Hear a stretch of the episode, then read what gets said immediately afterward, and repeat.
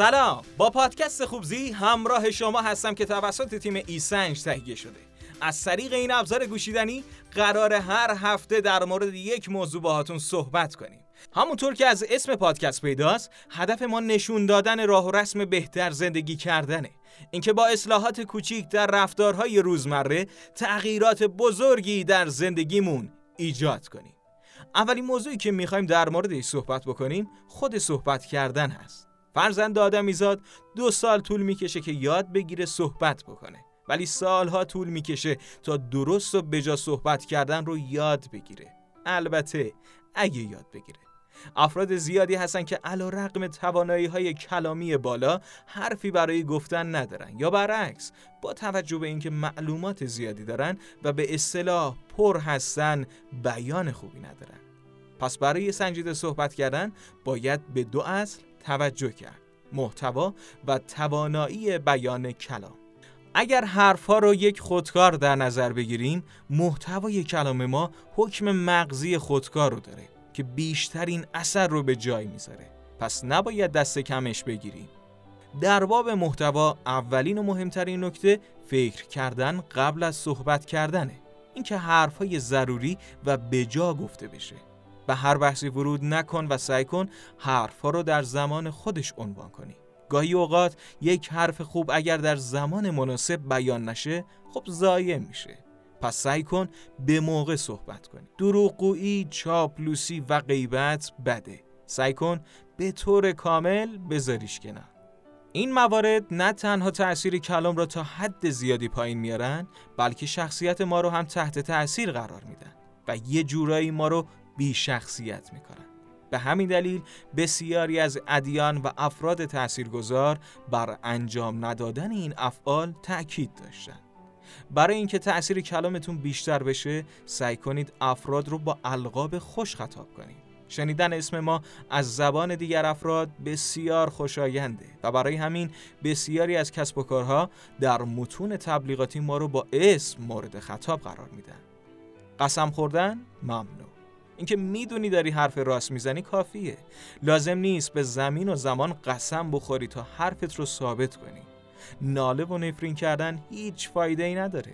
مسلما اگر کسی به ما آزاری برسونه به واسطه اعمال نادرستش آسیب می‌بینه.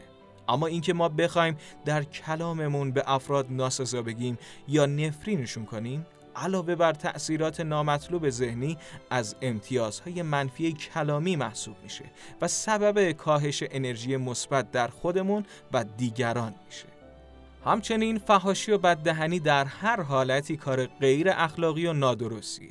پس اگر این رفتار رو داری تلاش کن تا به طور کامل کنار بذاریش. برای شروع هم می‌تونی به ازای حرفش برای خودت یه جریمه ای تعریف کنی. شفاف صحبت کردن جزو رموز خوب صحبت کردنه.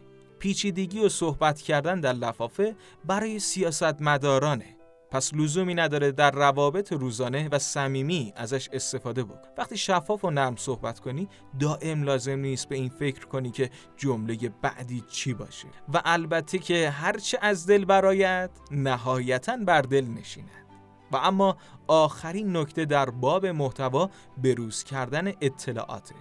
بعضی از آدما هستن که بر اساس یه سری مطالعات تا آخر عمرشون در مورد هر چیزی نظر میدن. این اشتباهه.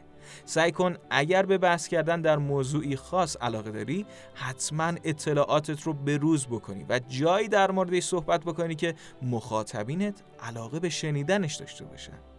بریم سراغ بیان که حکم بدنه همون خودکاری را داره که مغزش محتوا بود. محتوای خوب نیاز به یک بیان خوب داره تا اثرگذارتر باشه.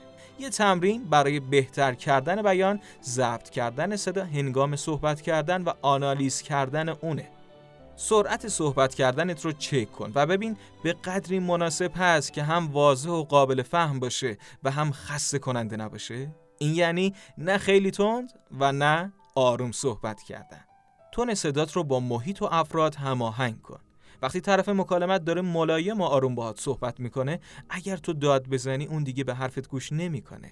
بلکه فقط صدات رو میشنوه و به همین خاطر در اکثر دعواها آدما منظور همون نمی‌فهمن و فقط حرف خودشون رو می‌زنن. اسواتی مثل و غیره اصوات زائد هستن.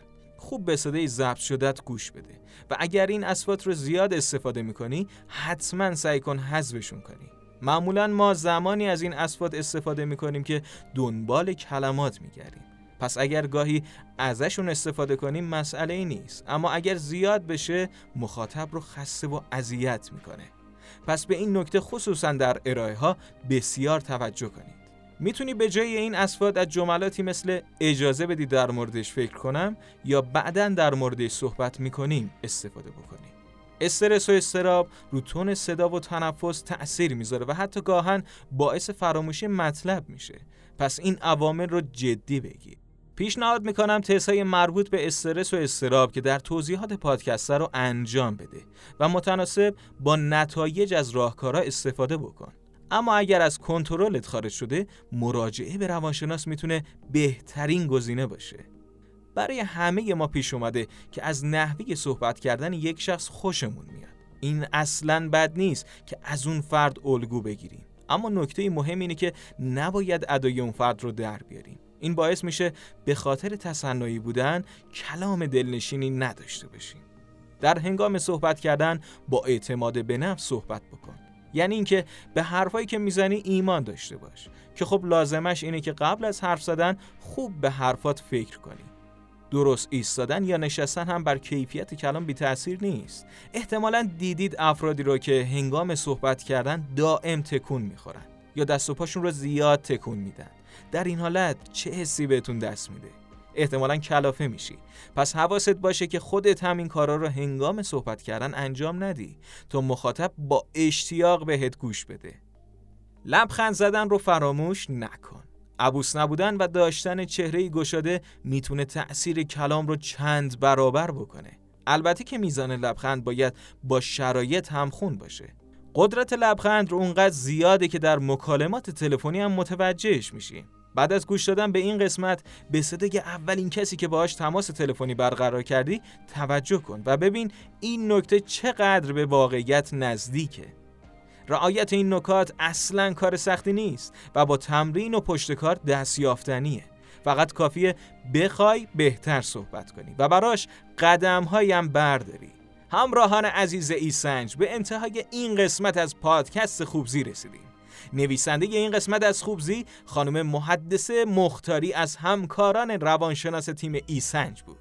دوستان قدیمیمون که می‌دونن اما برای دوستان جدید ایسنج مرجع تخصصی تستهای روانشناسی به صورت آنلاینه.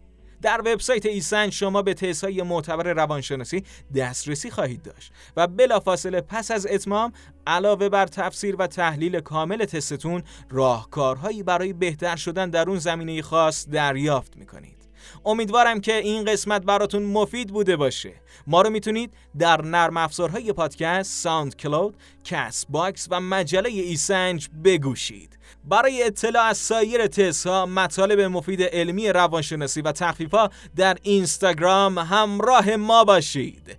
در قسمت بعدی راجع به غذا خوردن صحبت می‌کنیم و نکاتی رو در مورد این رفتار حیاتی مطرح می‌کنیم که شاید تا به حال بهش توجه نکرده باشید. آرزو می‌کنم تا پادکست بعدی در پناه خداوند متعال شاد و سلامت و خوب زندگی کنید